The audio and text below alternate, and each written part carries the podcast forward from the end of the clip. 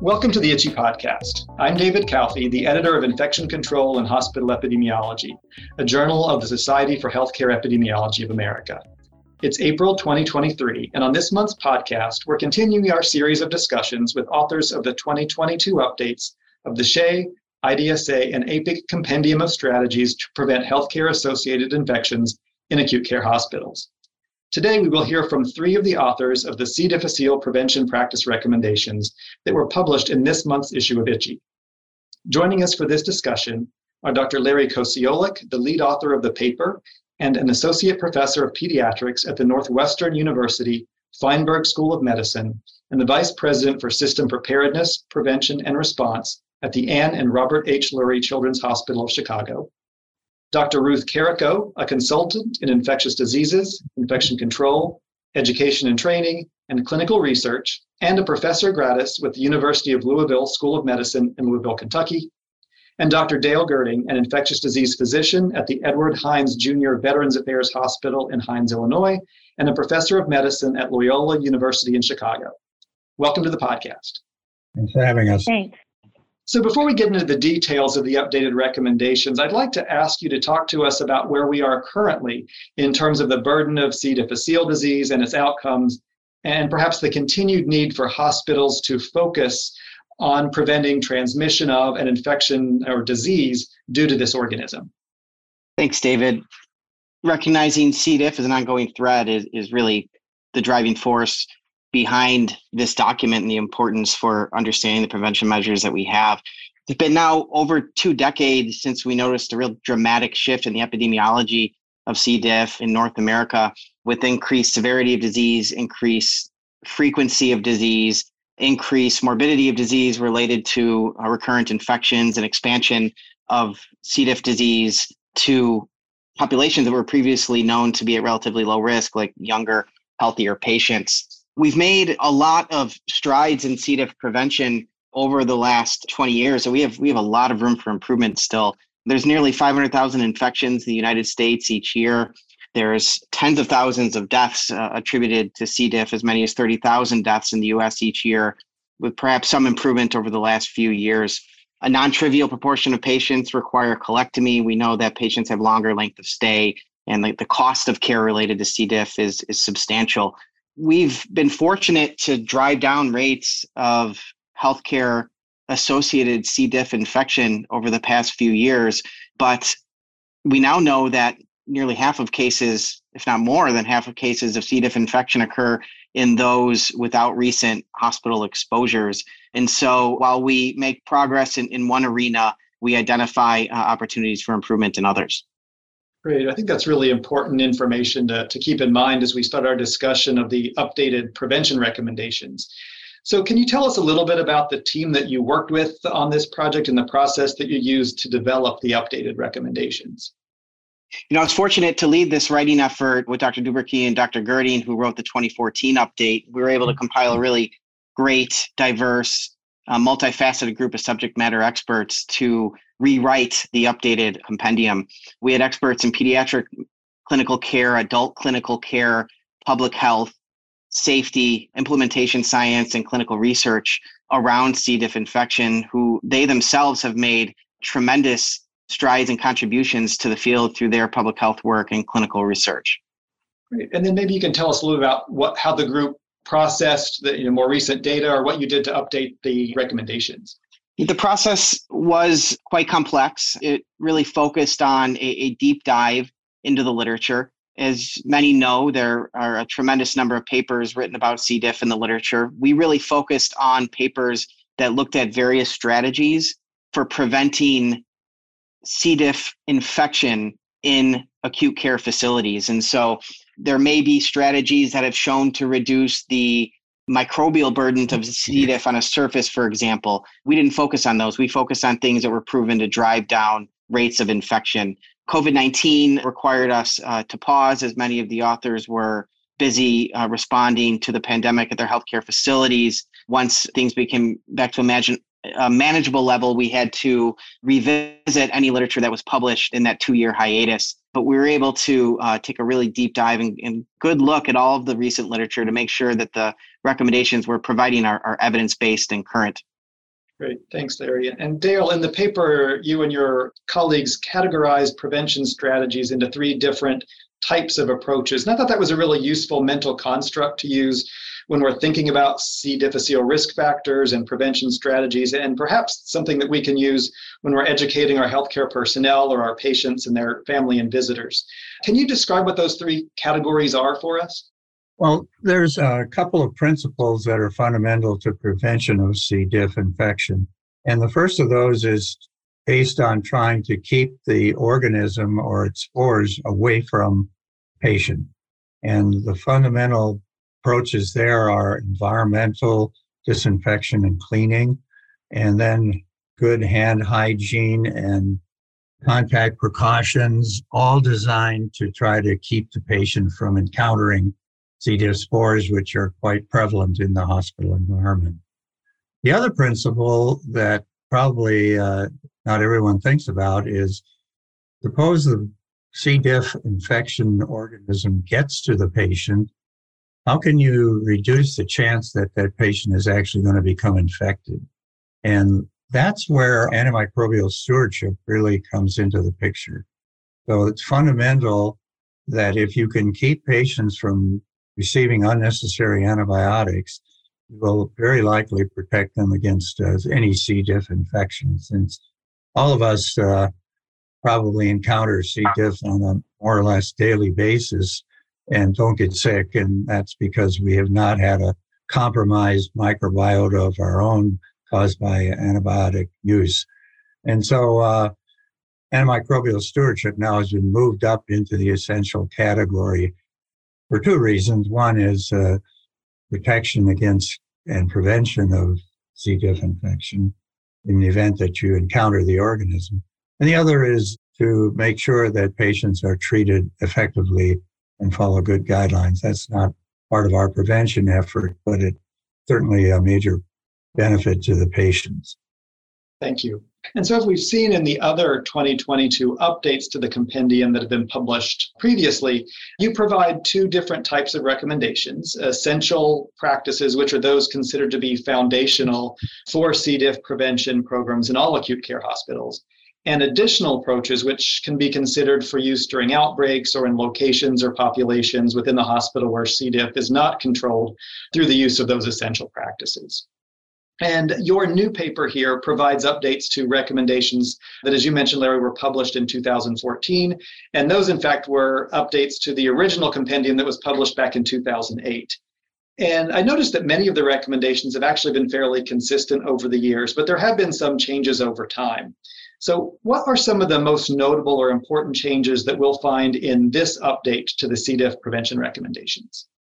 You know, Dio outlined the essential practices of antimicrobial stewardship and diagnostic stewardship, and then the adequacy of, of room cleaning.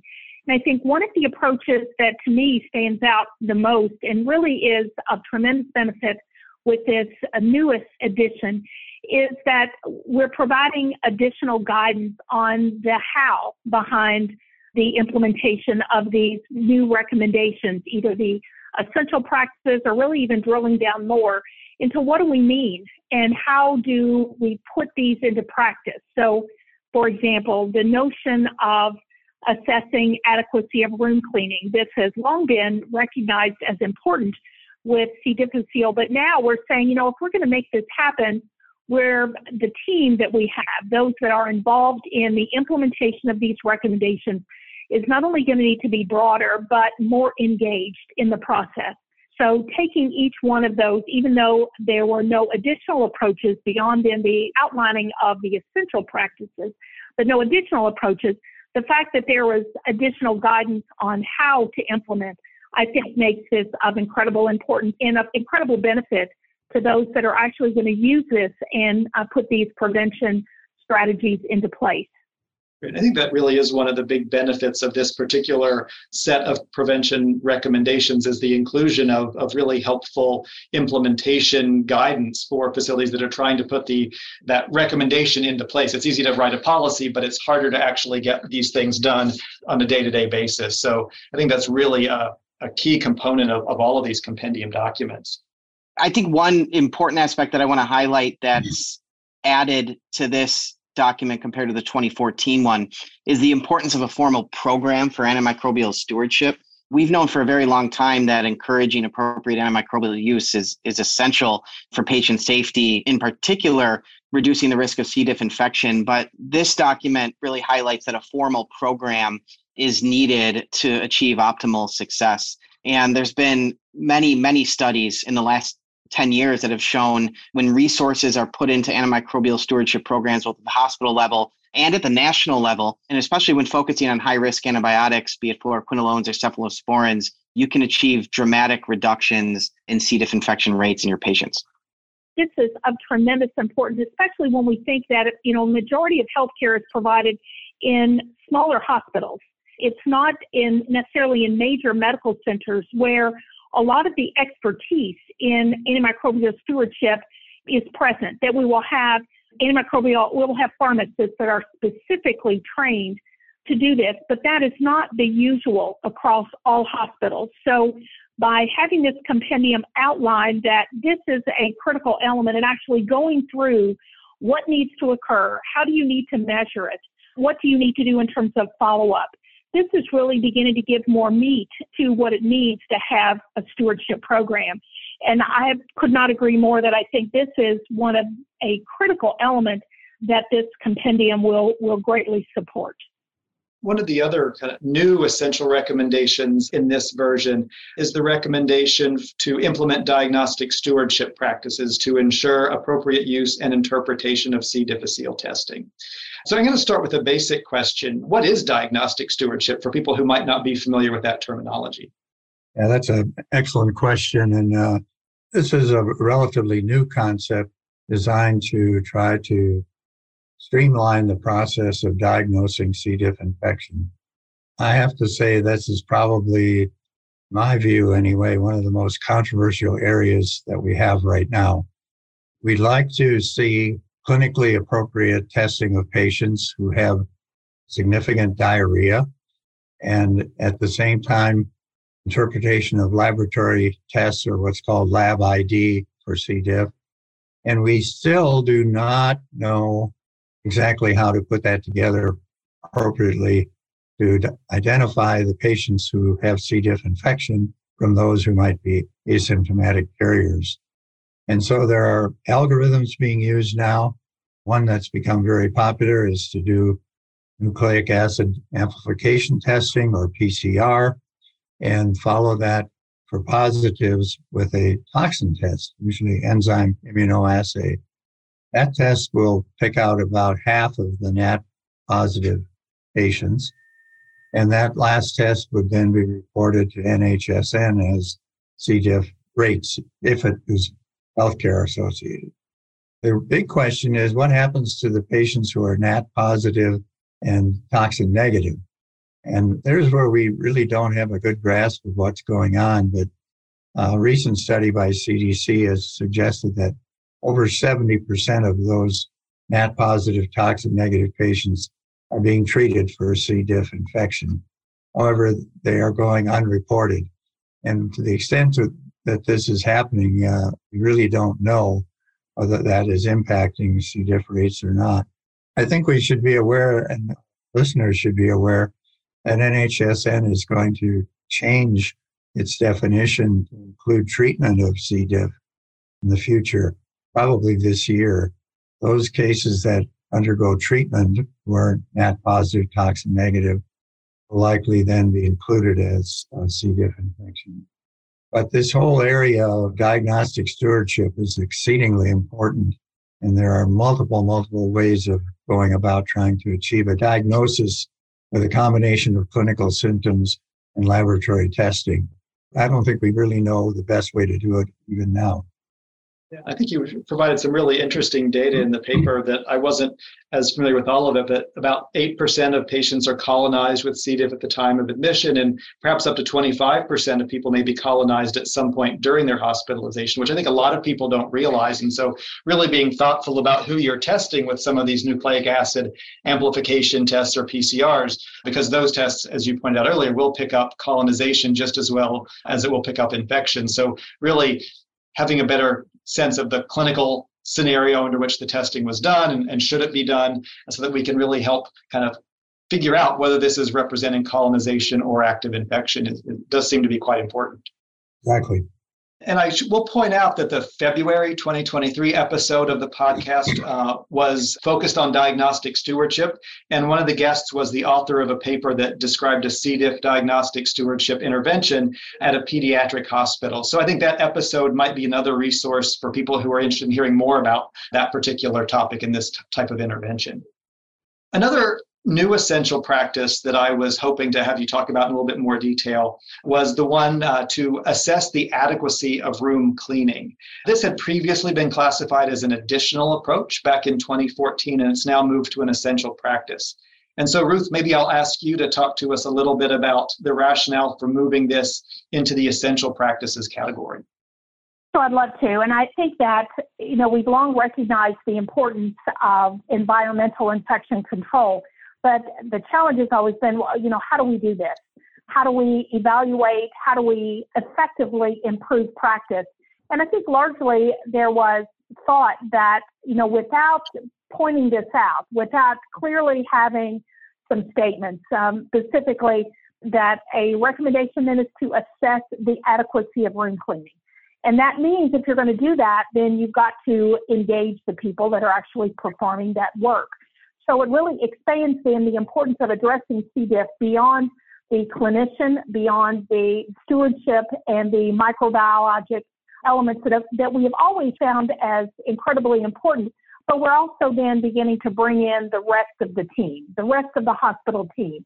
Who are the people that need to work on training, the environmental services personnel, and addressing turnover? And then what are the processes for reviewing their use of cleaning and, and disinfection techniques, looking at the products that are used. So this pulls in then specifically the personnel within hospitals that are responsible for the ordering of supplies and equipment. In addition, there's a specific statement about the reusable medical equipment, items that move room to room. Again, we've long recognized the importance of cleaning and disinfection of those particular items but we also know that there are tremendous process failures, and that if we don't actually evaluate how well this is actually being done, or in some cases, how poorly it is being done, we're not going to be able to adequately address um, improvement strategies.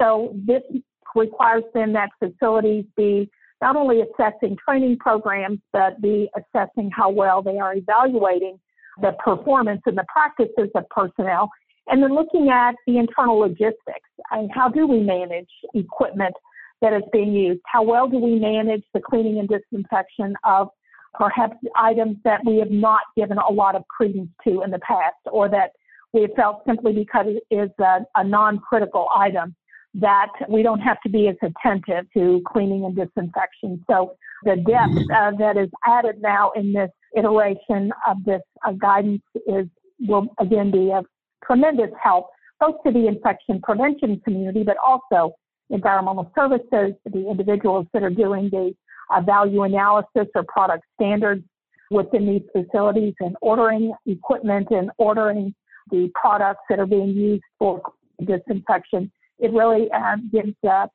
credence to the need to have an expanded team.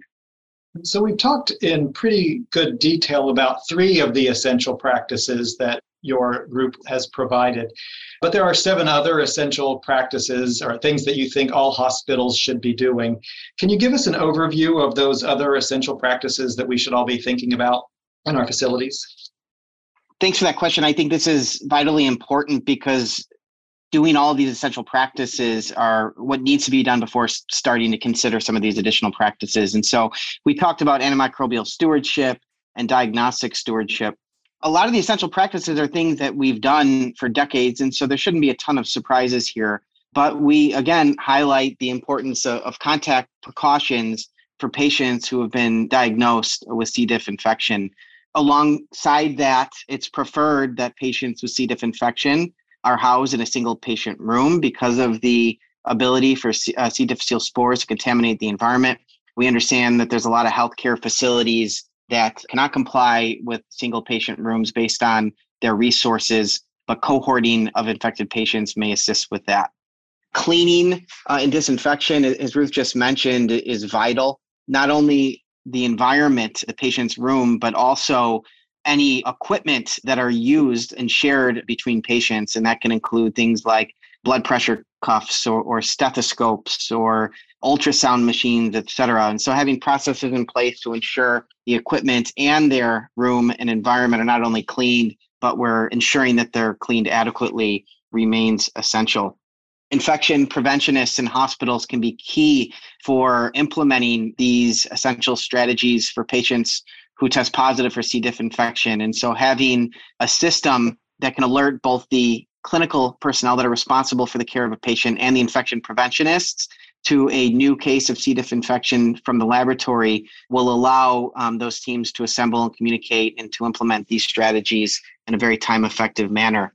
We often say in quality that we can't improve what we can't measure. And so, for that reason, it's important for us to perform uh, routine surveillance uh, for C. diff infection, to report these data to our stakeholders, and for us to respond to these data when there's concerning trends. Those data will also give us information about whether we need to start considering some of the additional strategies that we outline. Finally, education is key. The education uh, needs to be uh, multifaceted as well, not only healthcare personnel, but our environmental services teammates who are vital for prevention of C. diff infection in hospitals, and also hospital administration as well, so they can understand burden and the investment that's required for those resources. Families and patients also should be educated about C. diff infection to ensure that they are a well informed uh, stakeholder in that process as well. And finally, process measures. You know, there's all of these things that we know work for C. diff prevention, including hand hygiene and implementation of contact precautions. We need to be doing observations of those and ensuring that our hospital team members are remaining compliant with those evidence based recommendations. Your description and your summary was great, and the again the reminder that this the diff is a complicated and a complex problem, and that you know making sure that we are pulling in all of the voices that need to be pulled in both to assess practice and then come up with strategies for how we are we're going to improve will make this something that we can accomplish and that we something that we can uh, walk away with success. And then, of course, beyond those essential or foundational practices that are recommended for all hospitals, you also described five additional approaches that can be used, as we mentioned before, in facilities where C. diff is not adequately controlled after implementation of those essential practices. So, what strategies are included among those additional approaches that hospitals might consider in, in those situations? I think the major focus would be on changing hand hygiene, for example, and recommending hand washing, since we know that alcohol is ineffective in removing spores of C. difficile from hands. However, there's a drawback to that, of course, in, in that it's much more difficult to perform good hand hygiene with soap and water than it is with uh, alcohol containing rub. So, but that would be one of the strategies that we would recommend. The second one is environmental cleaning using sporicidal agents. Many would be surprised that that isn't in the essential list because my hospital and many of them that I'm familiar with routinely do that as part of uh, environmental hygiene in uh, C. diff uh, patients. So that's a additional recommendation. Other recommendation possibilities, prolonging the duration of isolation. Again, a controversial measure because of the availability of rooms and putting patients into uh, contact isolation for long periods of time is, is hard on the patient. It's hard on the hospital administration. Uh, but sometimes that may be the only uh, strategy that is going to be effective. And these additional measures uh, all have data supporting them.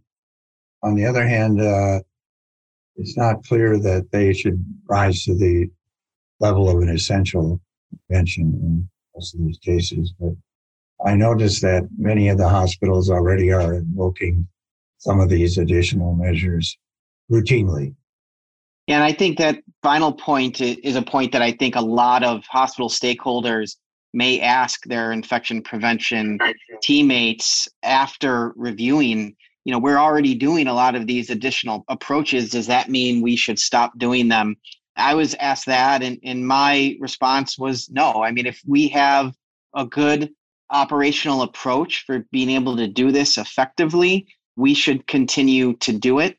However if there's other essential practices that we're not doing because of time or resources and funneling resources from some additional approaches to those essential strategies could be done that's something that that hospitals may need to consider. But we're not advocating for stopping any of these additional approaches if they're already working well for you.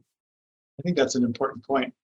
And you also have a section in your paper on unresolved issues and those you describe as strategies for which there are few to no data supporting their effectiveness, or for which there are some supportive data, but there are concerns about potential patient adverse events or cost or logistical or operational challenges to successfully implementing them.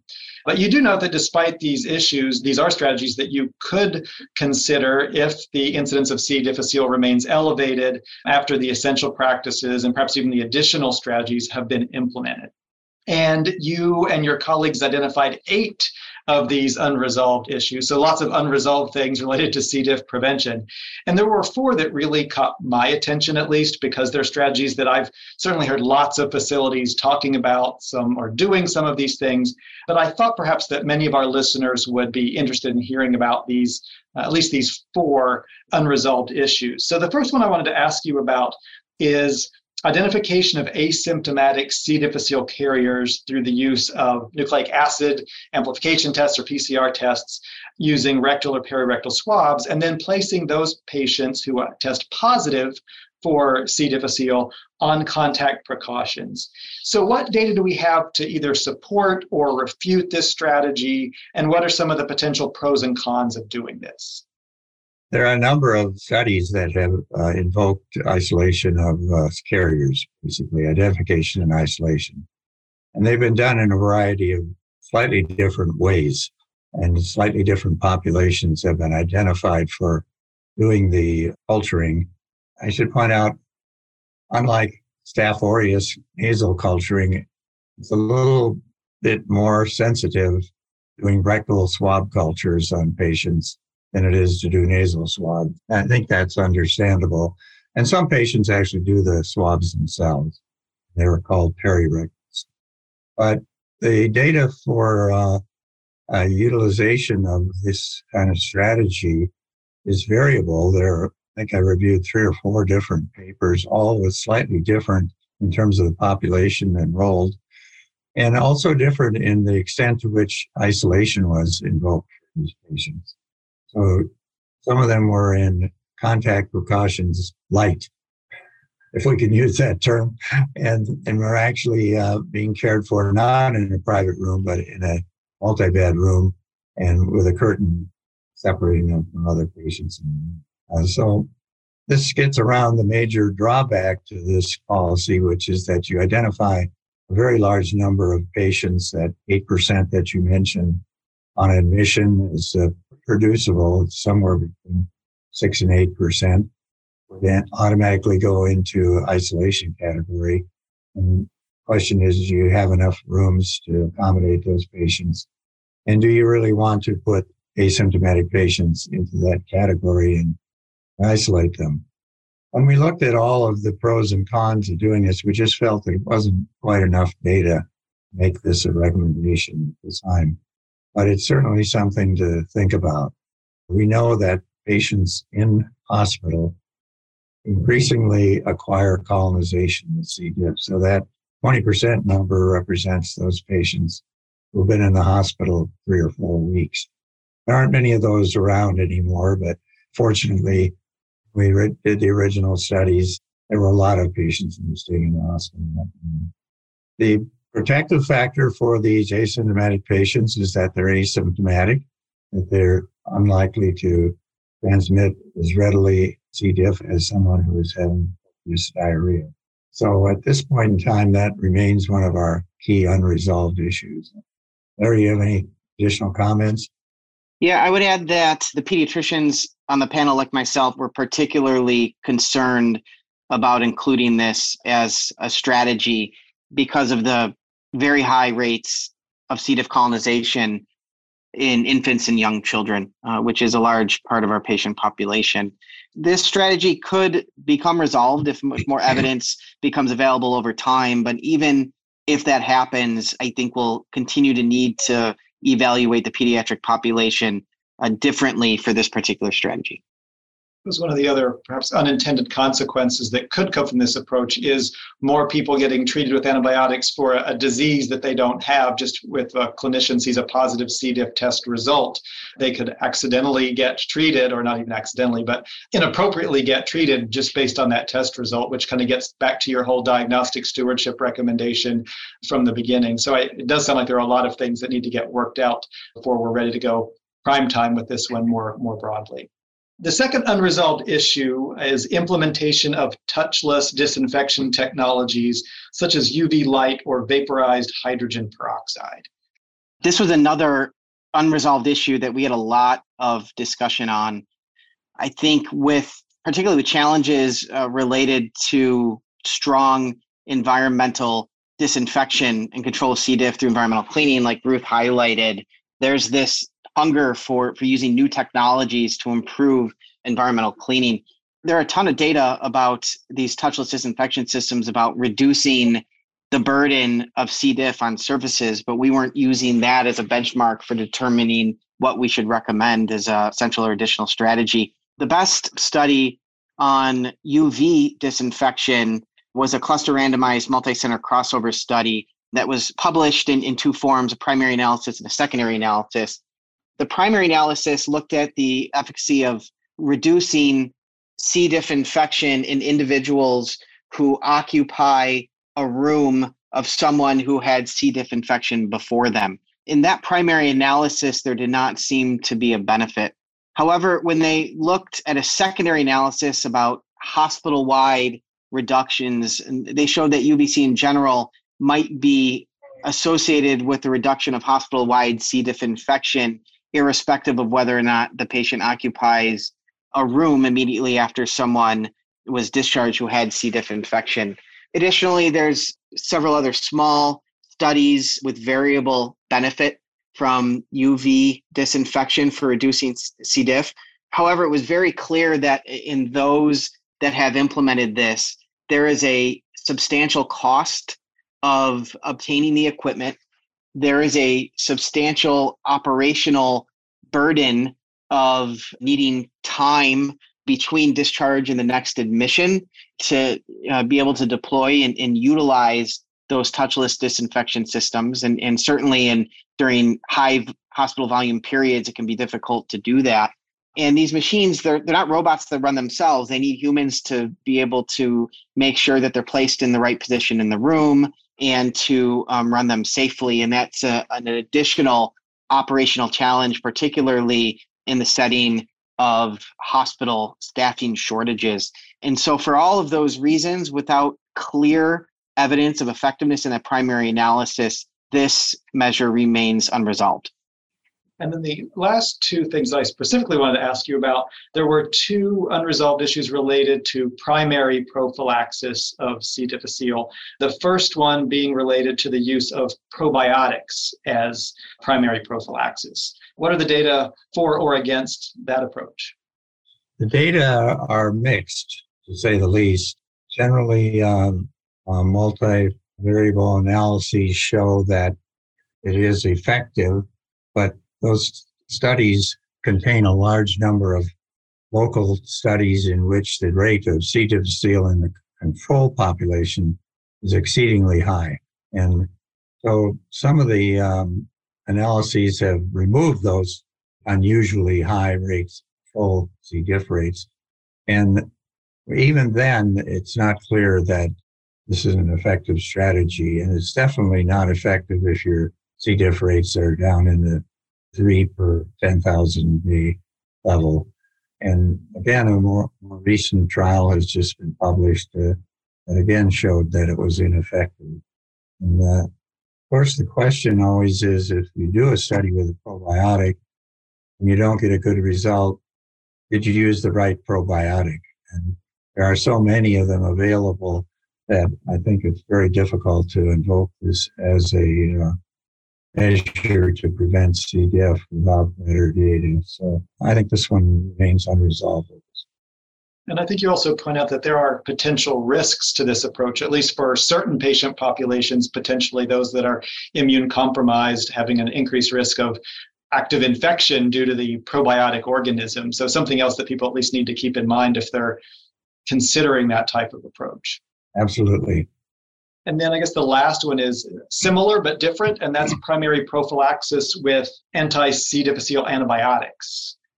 Yes, this is another one that had a lot of discussion.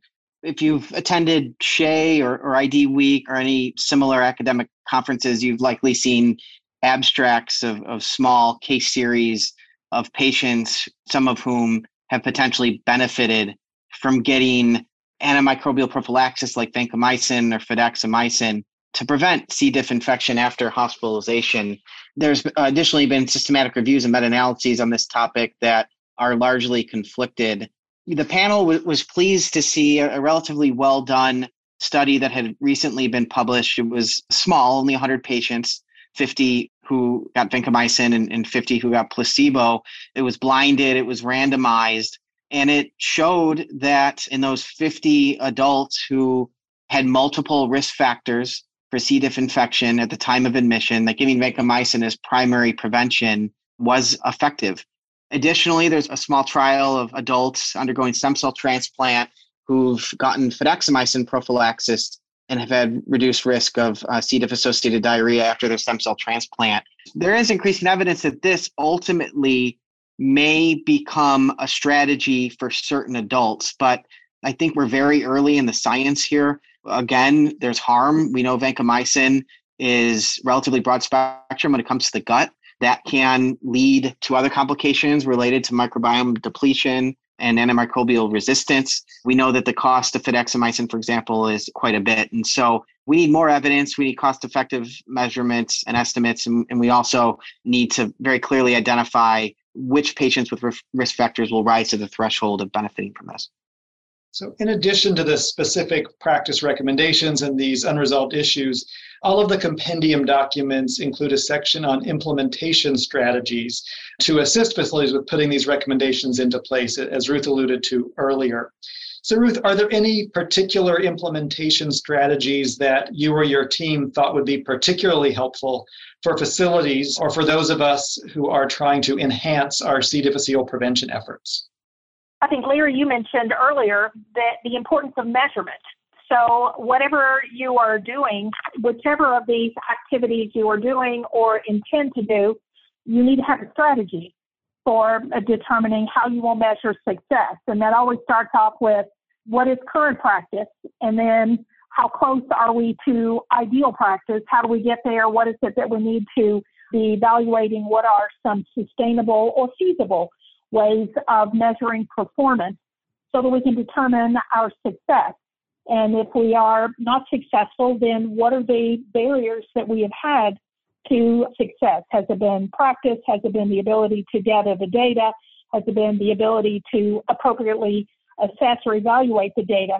So it gives you then the, you know, it, it puts the, the importance um, on really establishing a very clear, very firm roadmap for evaluating performance so that you have then the objective ways of assessment for determining whether or not you are making a difference in your actions. Great. Well, I think this really has been a fantastic discussion. And unfortunately, we didn't have time to talk about all of the helpful information in the paper. So I do encourage everyone to read the full manuscript. I'm sure you'll get a lot more out of it than what we were able to discuss today. So at the end of each podcast, we ask each of our participants to give listeners an action item or a practical tip that they can take away from the podcast and put into practice in their own facilities immediately, or if not immediately, at least in the very near future. So, with that in mind, what tip or piece of advice would you give to someone who's trying to advance the C. difficile prevention work that's currently going on within their facility? And maybe I'll ask Ruth to kick us off. Sure, and I think you know that with this complicated, very complex issue, I think the first step is knowing, you know, where are you? What are you currently doing in terms of interventions. And then identifying those areas where your gaps and then coming up with a very firm strategy for beginning to make some progress. Now, you're not going to make incredible progress overnight, but without having a very firm plan where you are pulling in the appropriate people to help you with that process, it's going to be very difficult. So assess uh, where you are and then identify your gaps and then being able to move forward. But you, Dale? Well, first of all, uh, congratulations to everyone because C. diff rates are declining in the uh, healthcare associated category, although rising in the community, as Larry said. But we're doing a better job preventing infection in healthcare facilities. So, congratulations. And if I had one thing to watch out for, it's be aware of your diagnostic stewardship efforts and be aware that uh, NHSN is likely to change how they are identifying healthcare associated infections in the future. So when that comes out and probably will not be enforceable year or so, but get used to including treated patients in your C. diff calculations in the future. Thanks. And finally, Larry. Thanks. I'm going to piggyback off Dale's comment about mentioning the challenges with community associated C. diff. And just want to really highlight that this document points out how important the actual programmatic elements of antimicrobial stewardship are essential. And we know that there's a lot of listeners who are relentless antibiotic stewards, but just don't have the resources or the bandwidth, the personnel to be able to do this effectively. And I hope that this document can be used to advocate to hospital stakeholders that this is very important to invest in because antimicrobial stewardship programs will not only be effective for driving down healthcare associated C. diff infection, but those principles, if applied broadly, particularly in ambulatory settings, will also reduce the risk of community onset C. diff infection as well. I think those were great tips, something we can all take away from this discussion today. I want to thank all three of you uh, for joining us today. And I also want to thank your co authors, as well as you, for the time and expertise that you devoted to updating these recommendations to help us improve our C. difficile work within our facilities. I also want to thank Lindsay McMurray, our producer and the managing editor of ICHE. And finally, I want to thank you, our listeners. I hope you'll join us again for the next episode of the ICHE Podcast.